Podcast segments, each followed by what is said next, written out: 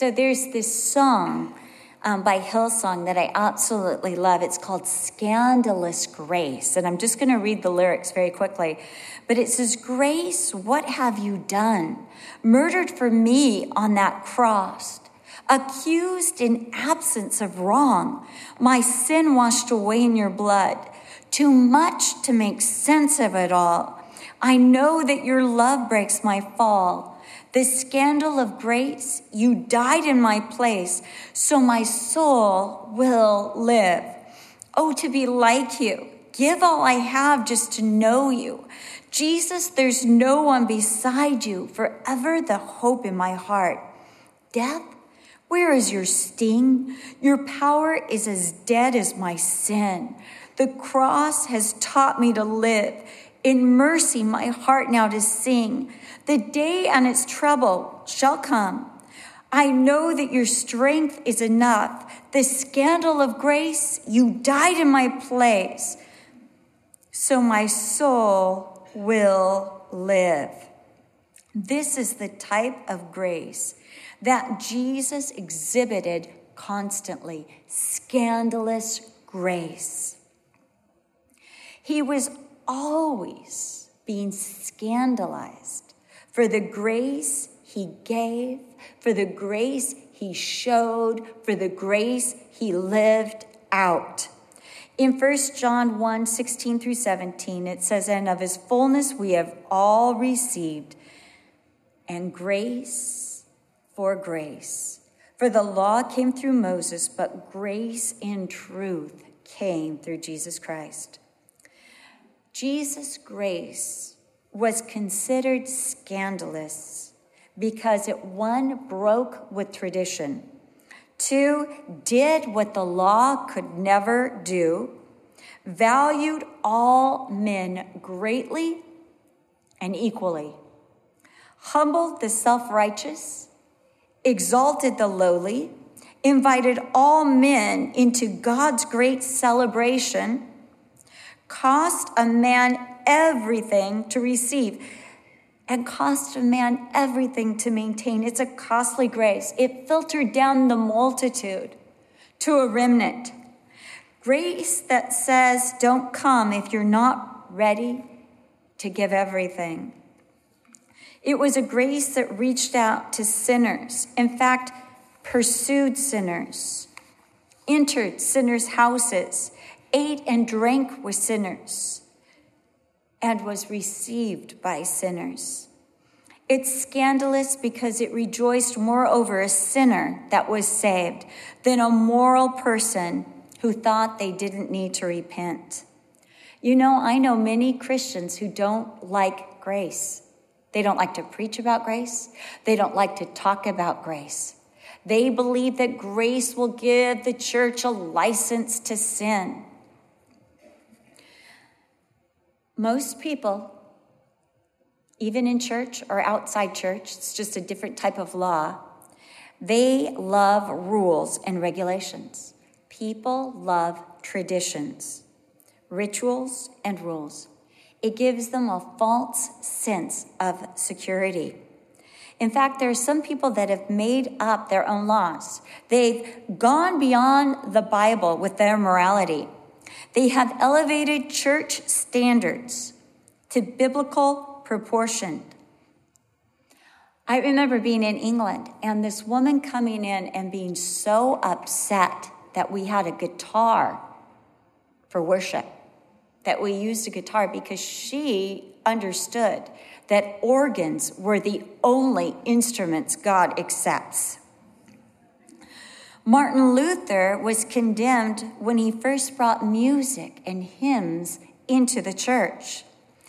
I've met women who elevated exercise, healthy eating, and I mean, I've met women that insisted that everyone should be vegans, other ones that have insisted that every Christian should be a vegetarian, and others that have said everyone should be on the Atkins diet and be carnivores. I've met women in the church who have elevated dress codes. You know, no pants in church. In fact, Calvary Chapel, Costa Mesa was scandalized because we allowed women to wear pants at our church. And then we went one step further and allowed them to wear them on Sunday morning without turning them away at the door. Do you realize in the 60s, if a woman wore slacks to church on a Sunday, she'd be turned away at the door? Did you know that? I knew churches that did that. I remember I, I'm so old that when I was in school, girls weren't allowed to wear pants. And then I remember, oh, holy day, when we were allowed to wear them on rainy days. And that was the only time. And Calvary was considered scandalous because of this grace that we showed. I've met women who elevated a clean house. I had a woman tell me one time that she could tell a godly woman by how clean her house was. That made me really angry. I have met women that felt it was ungodly to wear makeup. And I've met women who felt it was ungodly not to wear makeup. You know, all of those show a lack of grace, that you don't understand the glory of grace. And to these, grace will always be scandalous because it loves those who exercise and those who don't. Those who eat vegan, vegetarian, or rabbits. It loves everybody, no matter what your dress code, no matter how clean or dirty your house, or whether you have makeup or no makeup. You see, grace takes away the possibility of competition or making anything but Jesus your security. That you are secure in Jesus alone, not in your works, not in your education, not in the man you married, not in your success, in nothing else but Jesus. Grace takes away the possibility of judging others. You have to give others to the Lord because you recognize there, but for the grace of God, go I. Grace, though, also, though it takes away competition, takes away every other form of security, takes away the power to judge others, gives us in its place value, healing, humility, exaltation, welcome, placement, sonship, not servitude, new identity, love, security, and divine joy. A joy that cannot be taken away. A joy that grows and grows and grows every single day. In Luke 14, we find these, this Pharisee who invites Jesus into his home. Now, I love the way Jesus goes into places where he's invited but not wanted. I think that's kind of the case with Washington, D.C. I think Jesus goes there because they offer prayers to him, but I don't think they actually want him. The Pharisees hated the grace that Jesus displayed. They were always looking for ways to disqualify, dismiss, and destroy Jesus. They went so far as to set him up. And they did this by inviting a man with dropsy on the Sabbath day to the Pharisee's house. And they put this man on display. Now, dropsy was some kind of disease that filled the body with fluid. And the body would be so filled with fluid that the bones would come out of joint. So it was extremely painful. It's interesting what the Pharisees recognized about Jesus at different occasions. The Pharisees coming up to him to test him would say, Lord, we know that you don't show favoritism. We know that you always speak the truth. We know that you have wisdom. It's interesting what the enemy knew about Jesus. And they also knew that Jesus could not resist helping, healing, or releasing a man or woman on the Sabbath. No matter what day it was, Jesus could not resist need. Because Jesus valued people more than days, more than rituals, more than rules, and more than traditions. I remember one year we were, um, my mom put me in charge of a mother daughter banquet, and we had this uh, mother daughter banquet at Doubletree, and we had a, such a full program. I mean, we were going to bless these women more than they were ever blessed and bless their daughters. And we were trying to get the program going, but you know what? Those women that we wanted to bless would not stop talking. They would not pay attention. And you know, they just kept talking and talking, and I was getting a little riled. Like they're talking and talking, and I'm gonna bless them. They need to be quiet so we can begin to bless them. And I remember the Lord spoke to me. He said, Cheryl, man was not made for the Sabbath, but the Sabbath was made for man. This mother daughter banquet was made for these women not these women to conform to your mother daughter banquet. Let my daughters talk. Let them do whatever they want. They're enjoying themselves. You know, just take some things out of the program. They're feeling that divine release. They're getting to know each other. They're having so much fun.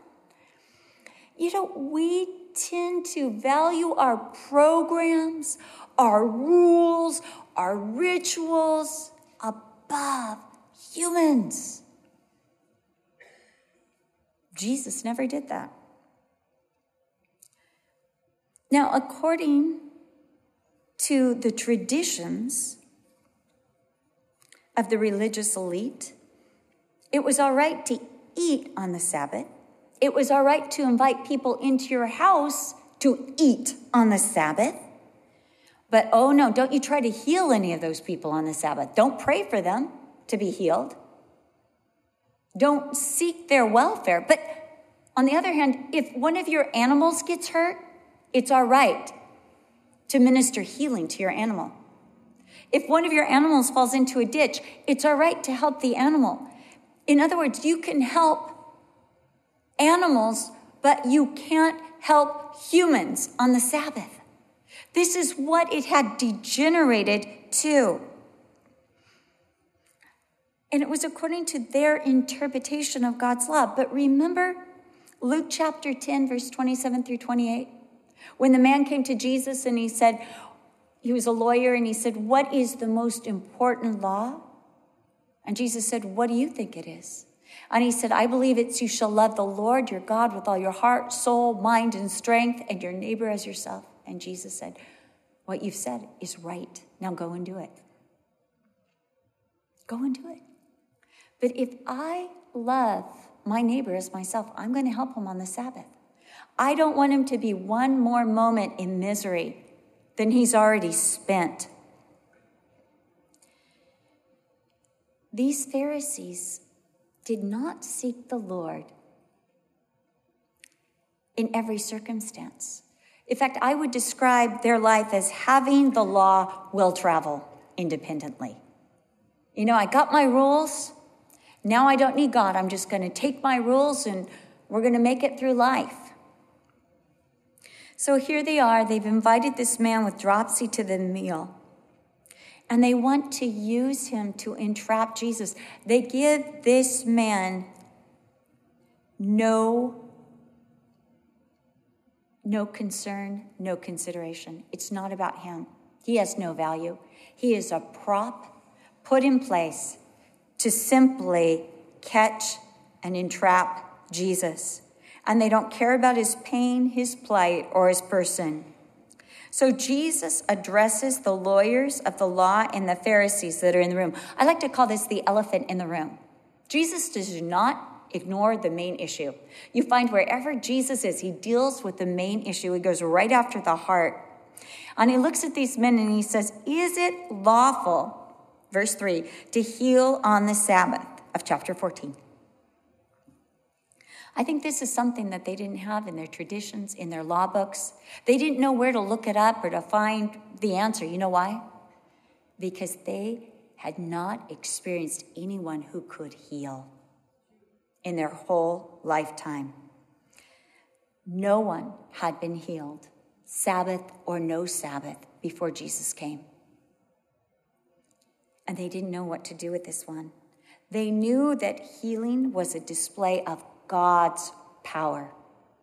As they said in John chapter 9 to the blind man, glorify God because only God can heal. But they refused to rightly attribute the miracle they saw in Jesus, through Jesus, to God. But healing itself was evidence of God's pleasure in Jesus, of, of God's favoritism to Jesus, of the fact that everything Jesus did pleased God, was right before God, was righteous. When Jesus asked this question, the lawyers and the Pharisees were speechless. They had no defense in the law or in their oral traditions. They didn't know how to answer it. And Jesus took the man and healed him because Jesus valued this man. And Jesus refused to be intimidated by his critics. He refused to be deterred by their condemnation. I love the fact that Jesus never stops being Jesus. Don't you? He is always Jesus. Hebrews 13 8. Jesus Christ, the same yesterday, today, and forever. He doesn't change because of the attitude in the room, because of unpopularity, because of disapproval. He doesn't change. It does not affect him in the least. Jesus is always Jesus. Always Jesus. Jesus pointed to their hypocrisy and sin, as we talked about earlier, how if they had a donkey or an ox that fell into a pit, they would immediately pull him out, even if it was the Sabbath. In their twisted minds, it was all right to save an animal, it was all right to minister to an animal, but it was sin to minister to a son of Abraham. Grace teaches us that people have value.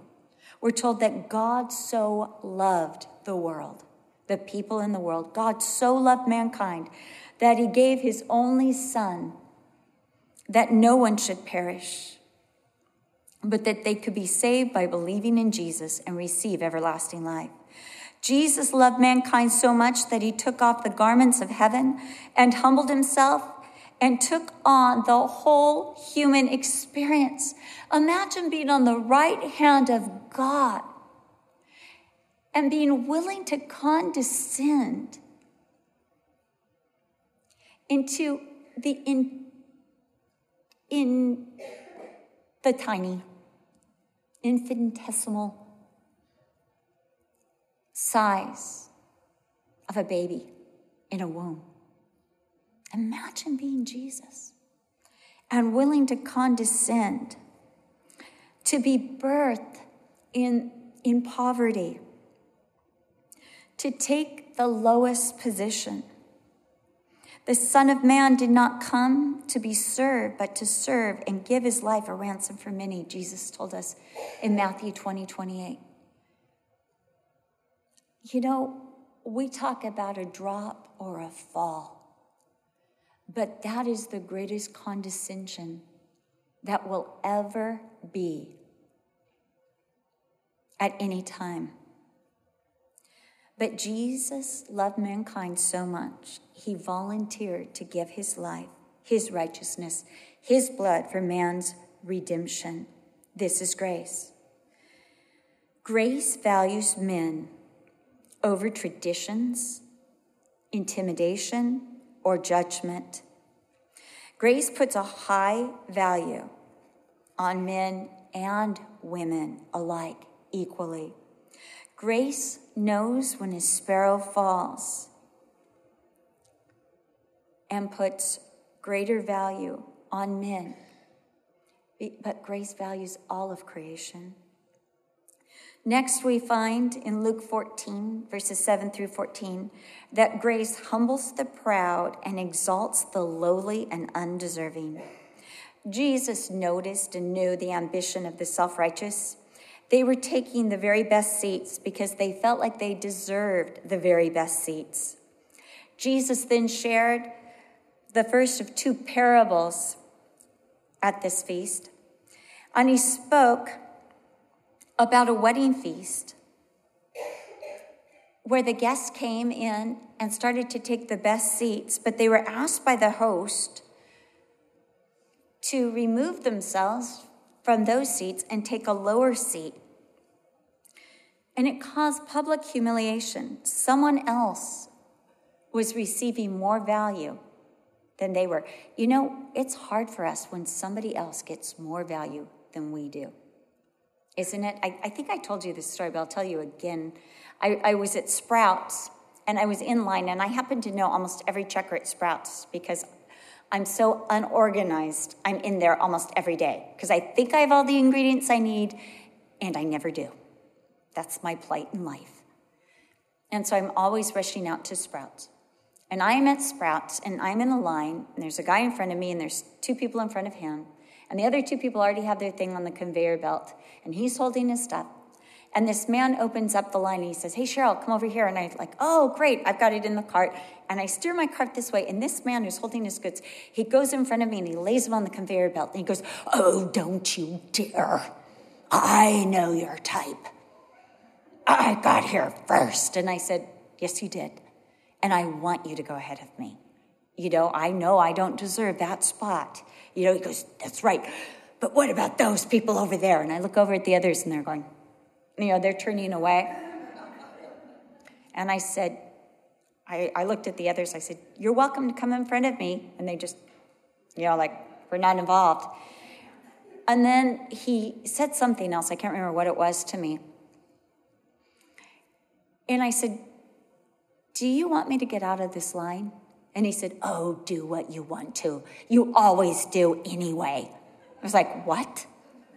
Thank you so much for blessing my day. So I went and got the, in the other line. By this, it was like five people deep, and nobody wanted to go in the line I had just come from. Nobody.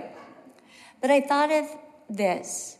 He thought that the man at Sprouts was valuing, valuing me more than him. And it incensed him. It incensed him.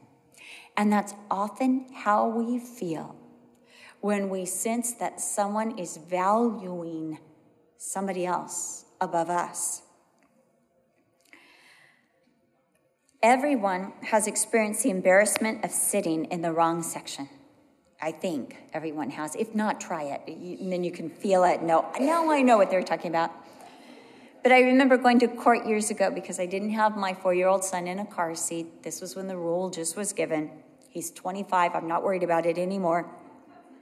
But when I went to court, everybody looked really scary in that Vista courthouse. So my friend and I, I've told you this story before, with our hairbands and our bows and our dresses, the only ones with dresses, bows, and headbands, we looked around and we decided to sit in the Spanish only section. And boy, I'll tell you, they tried to get us out of that section, and we were like, yo no sé. Yo no sé no hablas inglés. You know, no hablo inglés. We were doing anything we can to stay in that section. But I, I remember those times of, of, you know, different times of my life having to take the lower seat, and it is embarrassing. It is humiliating. But Jesus said it was far better to start out at the lower seat and have the host invite you to a better seat. Yeah, when you go low, there's nowhere else to go but up. I like that. Years ago, Brian got the bright idea. We stayed in these cottages when we go to Creation Fest, and Brian just decided to have our son and his two friends stay in the same cottage with us one bathroom, two rooms, and a kitchen. Of course, my son Braden is probably the most social creature you would ever meet. So, two guys with him is not enough. So, let's invite three other guys who don't like the cottage they're in. And so we've got this little room. I remember getting up in the middle of the night, running to the bathroom desperate, and finding this boy just staring at his mirror in the mirror. And I said, Excuse me. And he goes, Oh, no, no problem. I, you know, I'm fine. Running back and just all night long, sleeping like this, you know? And finally, at 5.30 in the morning, he was gone, and I was able to use the restroom. Then you know what that boy says to me? Man, that was sure awkward last night. oh, awkward. Was it awkward for you? Okay. But I remember Brian, uh, the owner of the cottages, is a farmer. Brian said to the farmer, Yeah, Cheryl's kind of struggling, you know, with having all six boys in the, in the cottage with us. He says, Oh, I've got this special cottage I only reserve for my friends. Why don't you come and bring Cheryl into the cottage? Because I really want you guys to come every year. And if I lose Cheryl's favor, I might lose the whole bunch. Yeah, because if mama ain't happy, ain't nobody happy. And he invited us into his special cottage. Now he reserves it for us every year. It was like a dream come true. I was just like, yes, yes. And, and it only sleeps two. It was so nice. It was just mine and Brian's when he came. But it was, ah, you could only go up from that place with six boys and my husband one woman, seven men, one bathroom, one mirror. You could only go up. There was no other place. And, you know, I don't know that I would have appreciated that cottage, the, the nicer one, if I'd gotten it right away. I think it took seven boys, one bathroom, one mirror, to really appreciate that.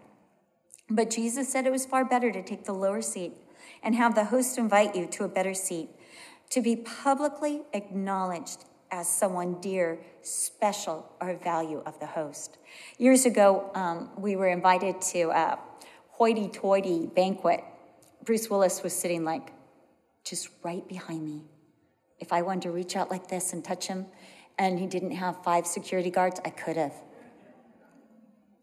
But I remember um, people were coming up to our table. We were sitting with a, uh, a man and a woman who owned a radio station and they were hosts of a radio show. We were sitting with a famous musician and his wife. Um, there were, and everybody was somebody important, you know, and at this banquet, Muhammad Ali and his wife were there, another actress, um, as I said, Bruce Willis, you know, some, uh, some important congressmen. And so there were all these girls standing in line to get Bruce Willis's autograph, right? And they were standing right behind me.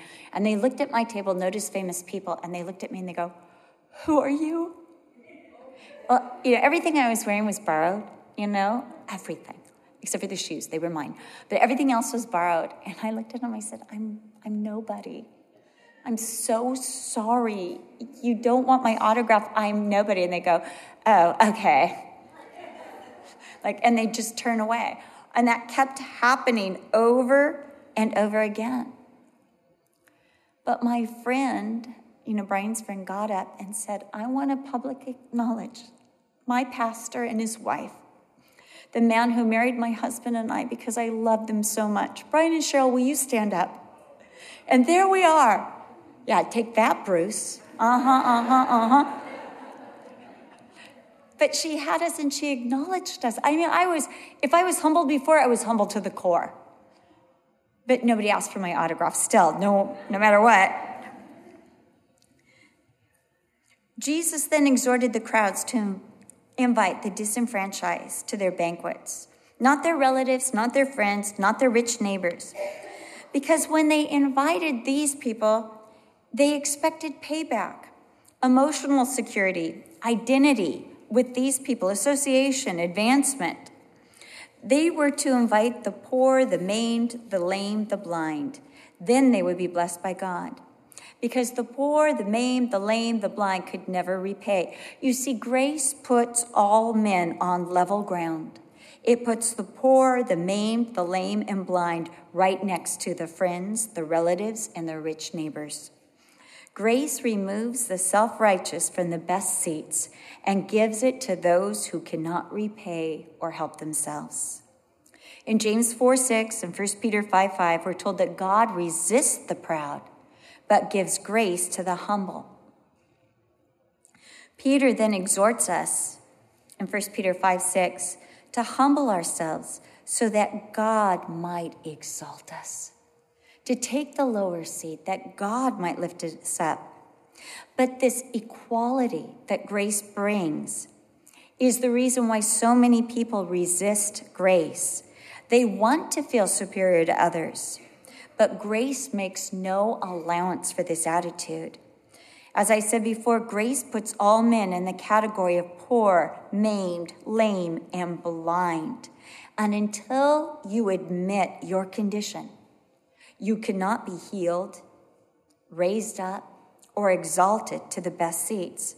In Revelation 3:17, Jesus said to the church of Laodicea, "Because you say I am rich, have become wealthy, and have need of nothing, and do not know that you are wretched, miserable, poor, and blind."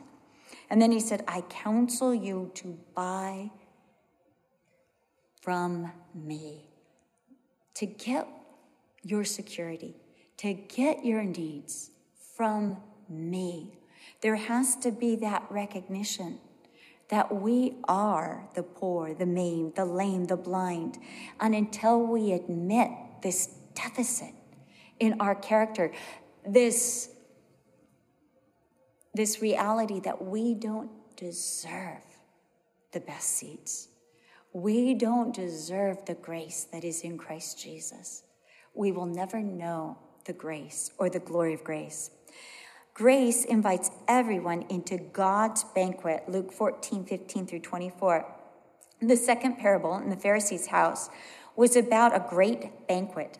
And the master called his servants and told them to tell those invited that it was time and that all things were ready.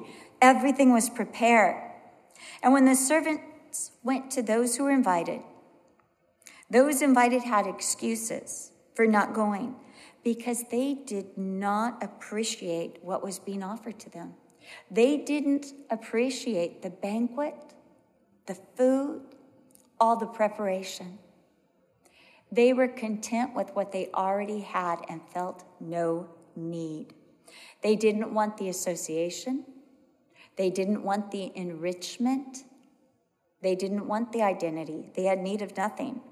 One begged off because he had bought a new piece of ground and wanted to see it. So possessions were more important to him than this banquet. He wanted to stay with his possessions. Another had just bought five oxen and wanted to train them. His work was more important than the banquet. He couldn't miss work for the banquet.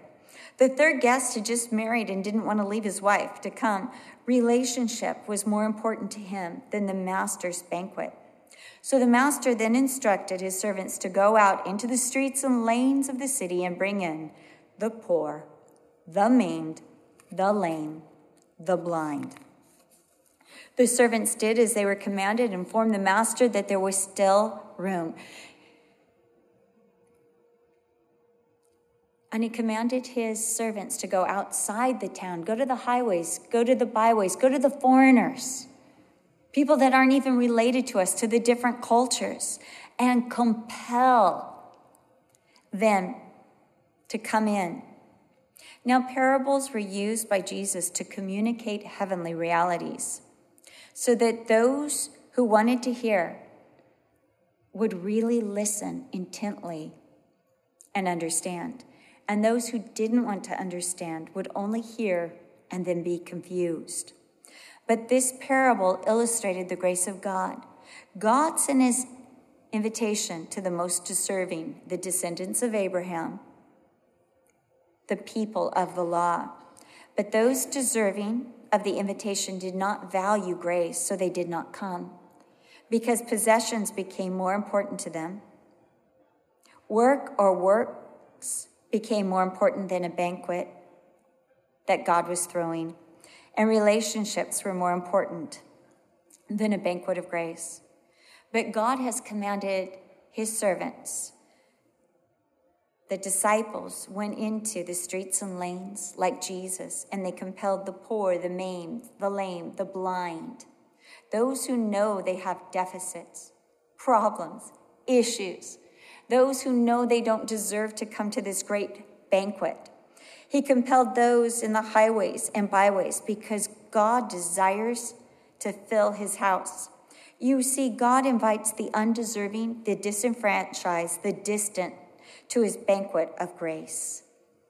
As Jesus leaves the Pharisee's house, great multitudes follow him. In Luke 14, 25 through 35.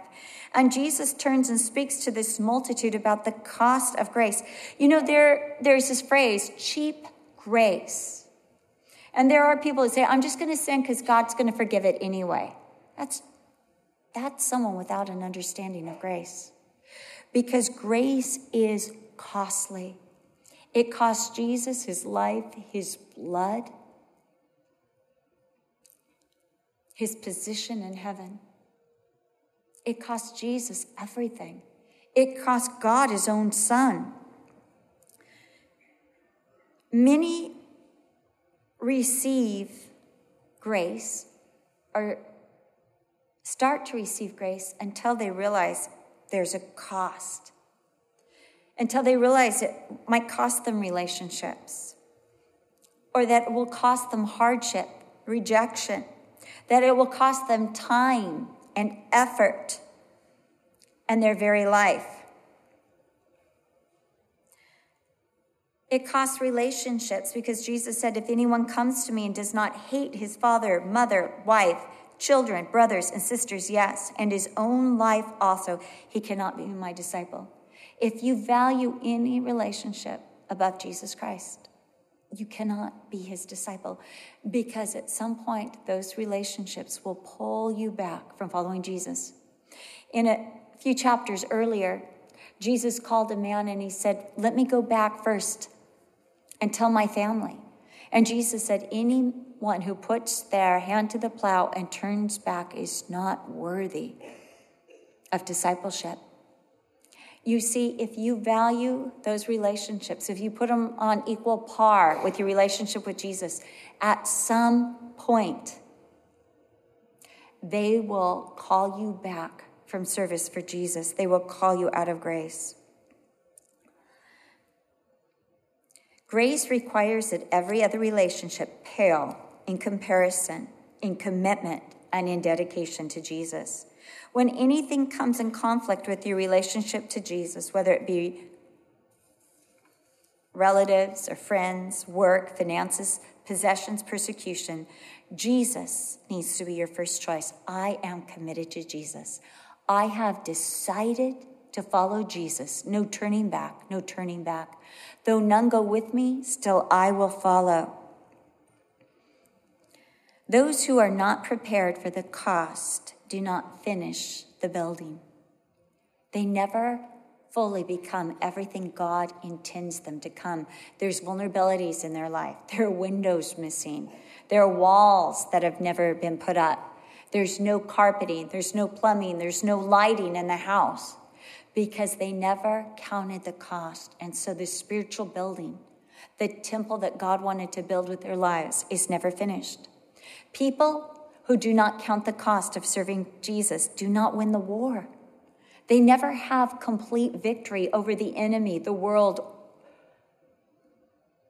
or their flesh because they don't count the cost. People who do not realize there's a cost lose the flavor of salt because they compromise. Because they're always making compromises so that they can keep both Jesus and a bit of the world, or a bit of their possessions, or a bit of the relationships, and they lose the flavor of salt. And in this way, they might be followers of Jesus, they might be admirers of Jesus, they might be believers in Jesus, but they cannot be Jesus' disciple. They cannot be effective witnesses for Jesus. They cannot be dynamically used for Jesus. Grace is not cheap and does not come cheaply to any of us. It costs us everything. Having said this, Jesus goes into another house. So in chapter 14, we saw the house of the self righteous, the house of the Pharisees, where they were looking to entrap Jesus. But this other house he goes into, it's a house of tax collectors and sinners.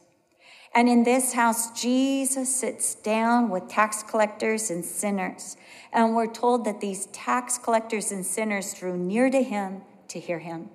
They weren't there to criticize or critique, but to listen and to get as close to him as possible.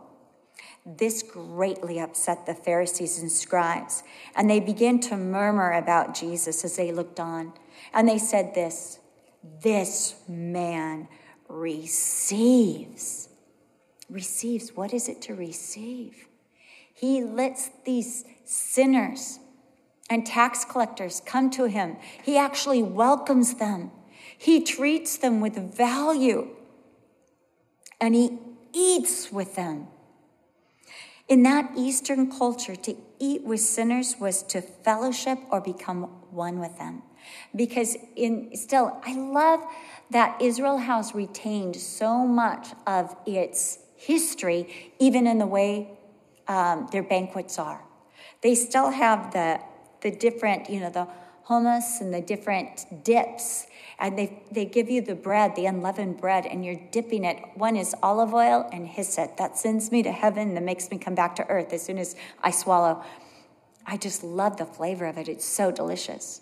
But it's still, you're all dipping from this same bowl. And you know, there are always double dippers. So you're taking in some of their germs and saliva. For some of you that are germophobics, you're going! But if you understood even in you know your air, your skin absorbing, you are you are getting a lot of skin cells you didn't want. But it was seen and interpreted as an endorsement of the person or sin, as if Jesus was condoning it. But even though Jesus received sinners and tax collectors, they never stayed that way. They never left his presence the way they came in. In a few weeks, we'll study about Zacchaeus, and he's a tax collector. And when he meets Jesus, his life is absolutely transformed. Matthew was a tax collector. He left his tax office to follow Jesus. He was never the same. Peter was a gruff old fisherman, very ambitious, very self centered. He was transformed in the presence of Jesus. The sons of thunder, James and John, John became the disciple of love. Jesus receives sinners, but they leave cleansed and changed. Paul, speaking to the Corinthians, said, there are in this world the, the homosexuals, the defiled, the murderers, the liars, and he goes into this just this whole scandalous list of different um, sins and lifestyles. And then he says, and such were some of you. But you were washed, you were cleansed, you were changed by Jesus.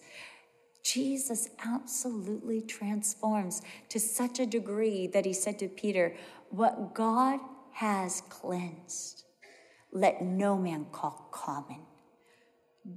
Don't take value away from that which God has cleansed. In response to the criticism of these Pharisees, Jesus tells three parables. And remember, Parable is a story that illustrates heavenly realities. And the story is of a lost sheep, verses 4 through 7, a lost coin, verses 9 and 10, and a lost son, verses 11 through 32. In each of these parables, there are things that aren't lost. 99 sheep stay in the pen. Nine several silver coins are still where they're supposed to be. And there's a son that never leaves home. In each of these parables, there is a relentless search for the one that is lost. There's a search in the wilderness, there's a search in a house, and there's a search on the road. There is no satisfaction, resignation in each of these parables until the lost is found. The shepherd searches until he finds that sheep. The woman searches until she finds that lost coin. The father watches the road until he sees his son. Each was lost in a different place wilderness, house, and to worldly indulgences, prodigal living. They were lost by different people, and yet no shame is ascribed to the person who lost something. The shepherd is not condemned or blamed for the lost sheep. The woman is not blamed or accused for the lost coin. And the father is not blamed or accused for the prodigal. Different means are employed to find the lost. For the shepherd, there is a leaving. For the woman, there is a cleaning. For the father, there is an obsessive watching of the road. And then in each of the three parables, there is a shared joy. The shepherd calls his friends and neighbors to rejoice, verse 6. The woman calls her friends and neighbors to rejoice, verse 10. The father puts a robe on the son that is returned. He gives him a new ring, sandals on his feet, has a banquet in his honor, and kills the fatted calf. Grace goes relentlessly after the lost. Grace refuses to be satisfied with the secured. The, banquet house is not filled yet. Grace pursues after the lost. Grace will go to great lengths to bring back the lost. Jesus went to where the lost were. He went to the wilderness. He went to the house. He went to the road. He came into the world. He walked along its shores. He went into houses, to banquets, to synagogues, towns, and villages. Grace will not rest until the lost is returned. You know, sometimes you might be able to sleep at night even though you've got a prodigal, but grace never sleeps. Grace can't rest until that prodigal is returned. Grace employs different means to reclaim the lost. The shepherd not only went into the wilderness, but he picked up the sheep and carried the sheep on his shoulders. That's what it took to reclaim this lost was to go after him and to pick him up, embrace him, and put him on his shoulders and walk him back. The woman who employed a light, she had to bring a light to her house and shine it in every corner of her house and sweep out the house. The father had to let his son go and give him the financial backing to fulfill all his ambition and lust. He had to let this son go. So grace will do whatever is necessary search out, clean out, give out, watch, and wait. Grace employs searching out the promises of God. Grace employs cleansing our own heart. Grace employs prayers and waiting. Grace rejoices over the loss that is found. Divine joy, all of heaven erupting with joy, because all of heaven knows the cost of grace. They know that this one was ransomed from the grip of death. I recently watched a YouTube on eagles. It was really unnerving because it showed this eagle and it showed these little wolf puppies. And the mom had left them to get some food. And she saw the eagle. And of course, you know, the camera pans to the mother and she's looking up.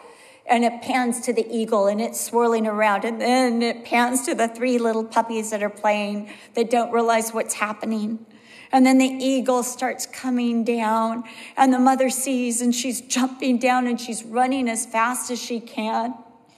And the next thing you know, the eagle swoops down and grabs this little pup and goes flying off with it. And of course, as if I needed commentary, and that pup did not live. You know, I was already like, I want the puppy back, you know? But I was thinking that heaven sees the eagle and it sees the little pups playing. Heaven sees Satan for the lion he is. And he, it sees Satan prowling and looking to devour his prey. And then they watch as Jesus, the King of glory, the lion of the tribe of Judah, the greater lion, ransoms the lost, binds up their wounds, and brings healing and restoration and health to them. In 1 Peter 1:12, it says that angels marvel and desire to look into the salvation of men. They're just kind of like, why? Why? You are so magnificent. You are so great. Why? You love these men so much. Why? In fact, the word used for angels' desire to look into these things is they, they obsessively or they obsess over how to understand. They're watching. The third parable about this son really brings grace home, doesn't it?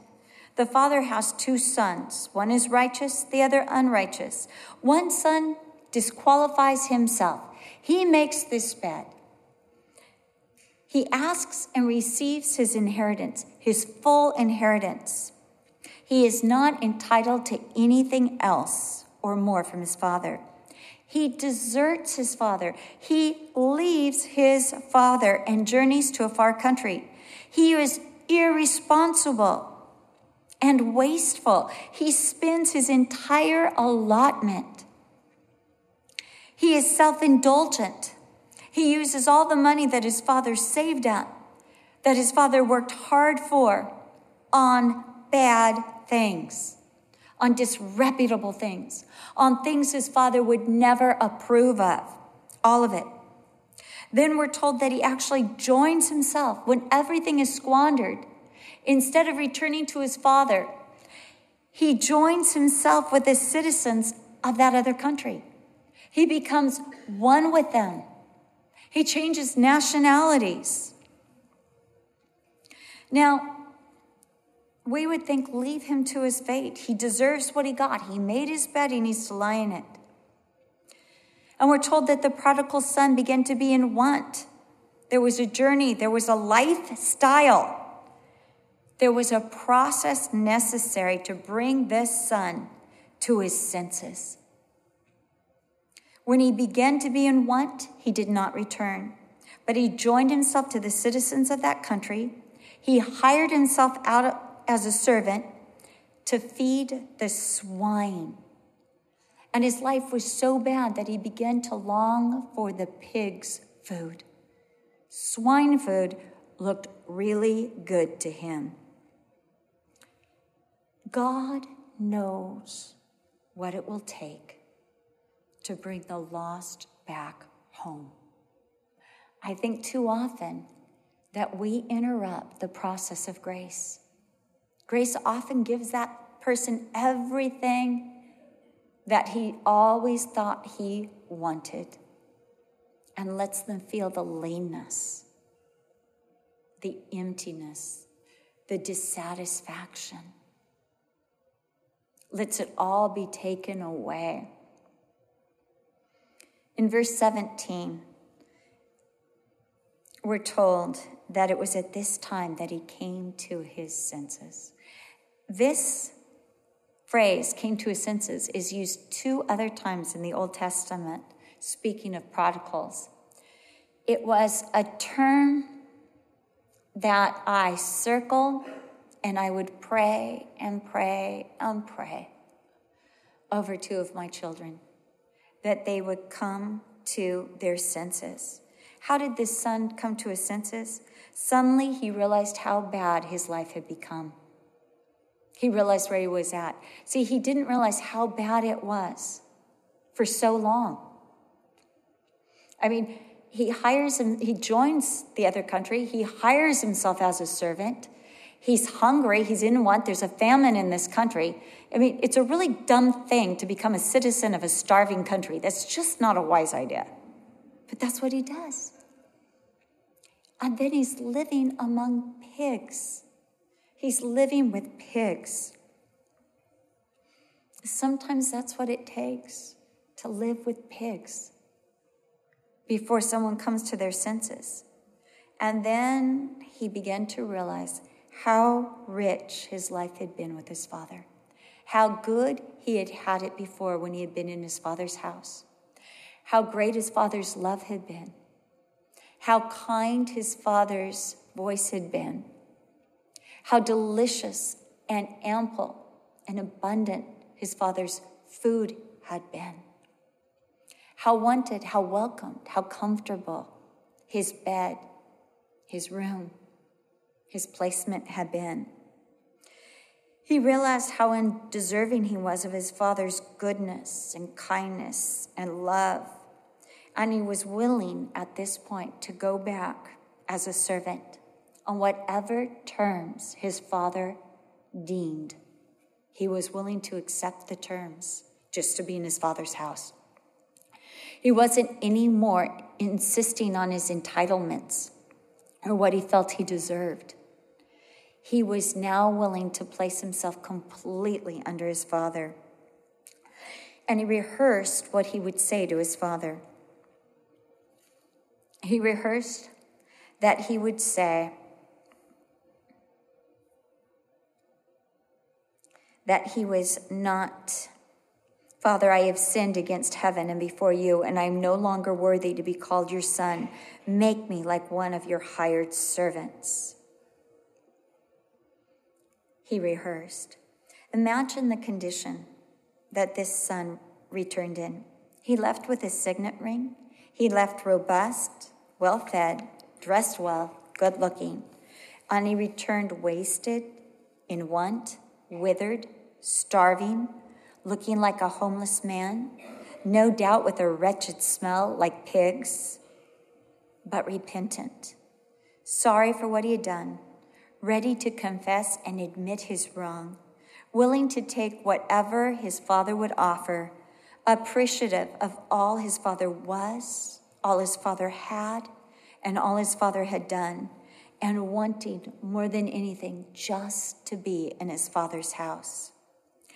Neither the place the son had been or the process the son had experienced, the lifestyle that had been his, made any difference to the father.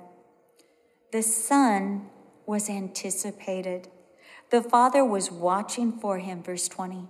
The father obsessively watched the road and recognized his son, even when he was a great way off. And the father went running to meet the son, even when he was a great way off.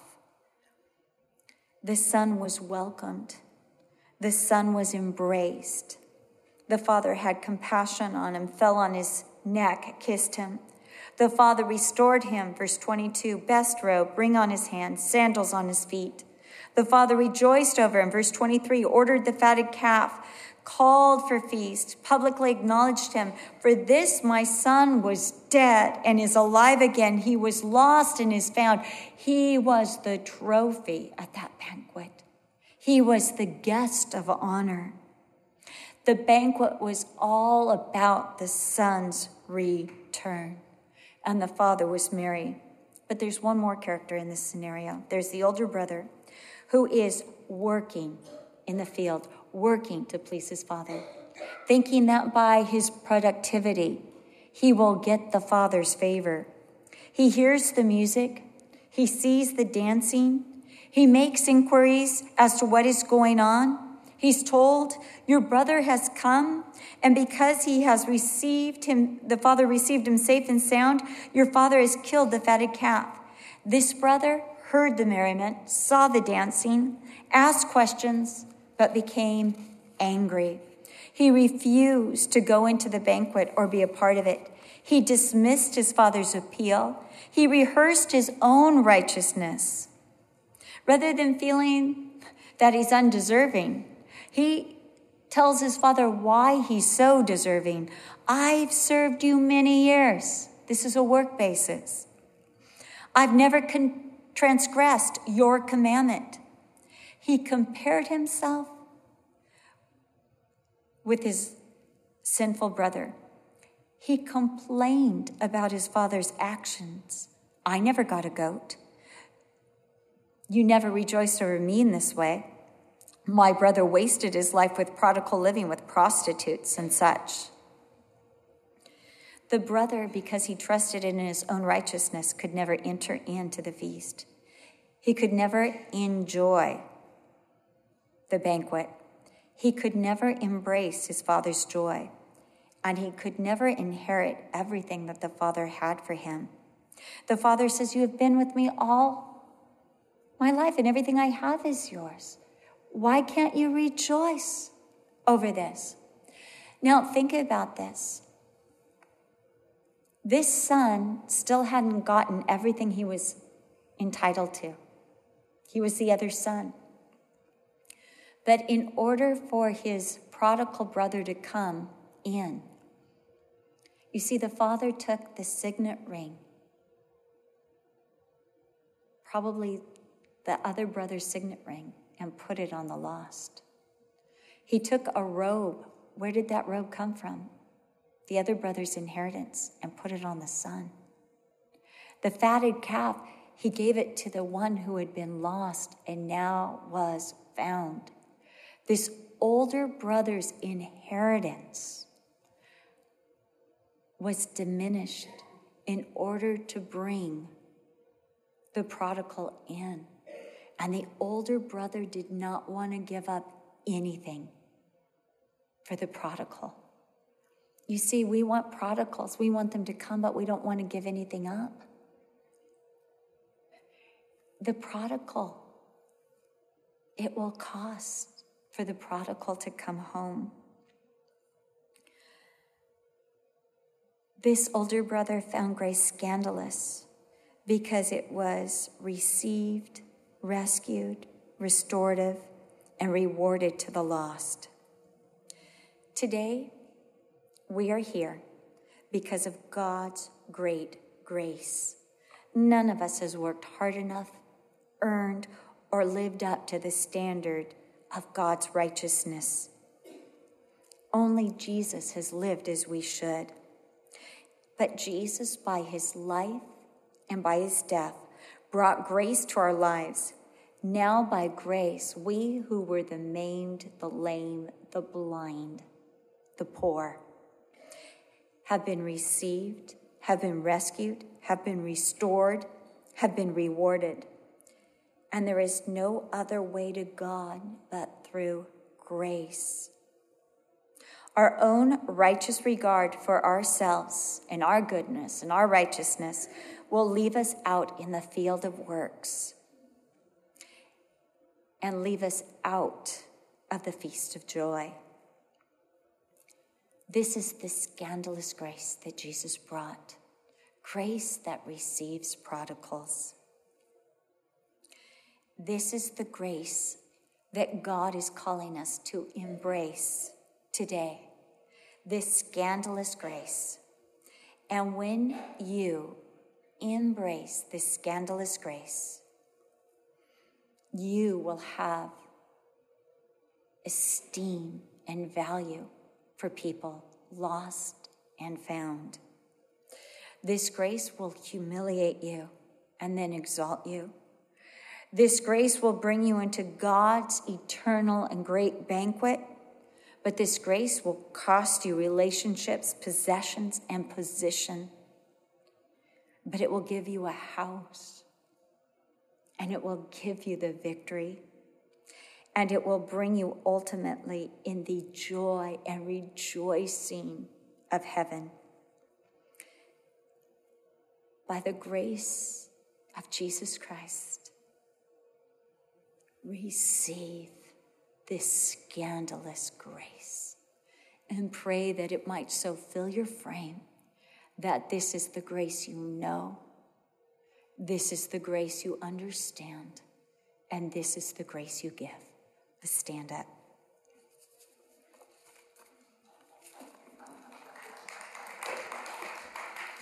That was grace.